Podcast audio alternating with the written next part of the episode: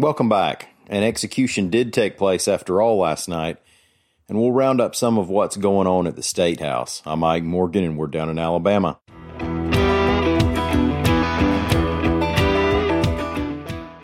Nathaniel Woods has been put to death for his role in the deaths of three Birmingham police officers in 2004, reports AL.com's Ivana Hrynkiw. He died at 9:01 p.m. Thursday at Alabama's Holman Correctional Facility after a brief stay from the Supreme Court. In recent days, some groups and people were publicly pushing for a stop or at least a delay to the execution, notably Senator Doug Jones, Martin Luther King III, Kim Kardashian West, and even, well, O.J. Simpson. Much of the objectors argued that Woods was not the shooter in the murder, something that the prosecutors acknowledged during trial. That was Kerry Spencer, who's also on Alabama's death row. Woods was found guilty of capital murder by setting up an ambush that resulted in the deaths. The three officers who died were Carlos Owen, Harley A. Chisholm III, and Charles R. Bennett.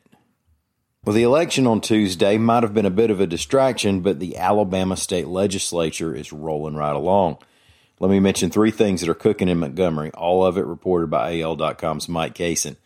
One, the bill that would end the requirement that you have a permit in order to conceal carry a firearm made it through committee. See, we can open carry in Alabama, but we need a permit to conceal a gun or to have a loaded gun in a vehicle. Law enforcement is against the repeal, generally speaking. Sheriffs get revenue off permit fees, and finding a gun on somebody without a permit can be a tool in law enforcement. Backers of the bill are saying we shouldn't need permission from the sheriff to exercise our Second Amendment rights. Issue number two. The state Senate passed the bill that would make it a crime for a doctor to prescribe hormones or puberty blocking drugs to people under 19 who identify as transgender. The bill passed 22 to 3 and will move to the House of Representatives.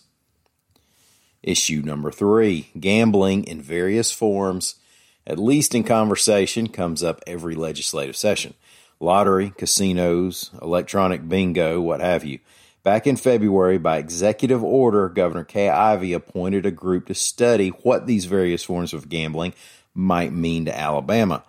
That group, called the Study Group on Gambling Policy, met for the first time Thursday.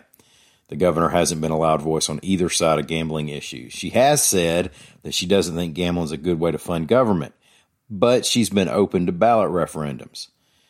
The chair of the group is former Montgomery Mayor Todd Strange. He said on Thursday that the group's goals are to figure out the benefits, revenue, costs, and governance structure for gambling options, at least partly based on what has worked well in other states.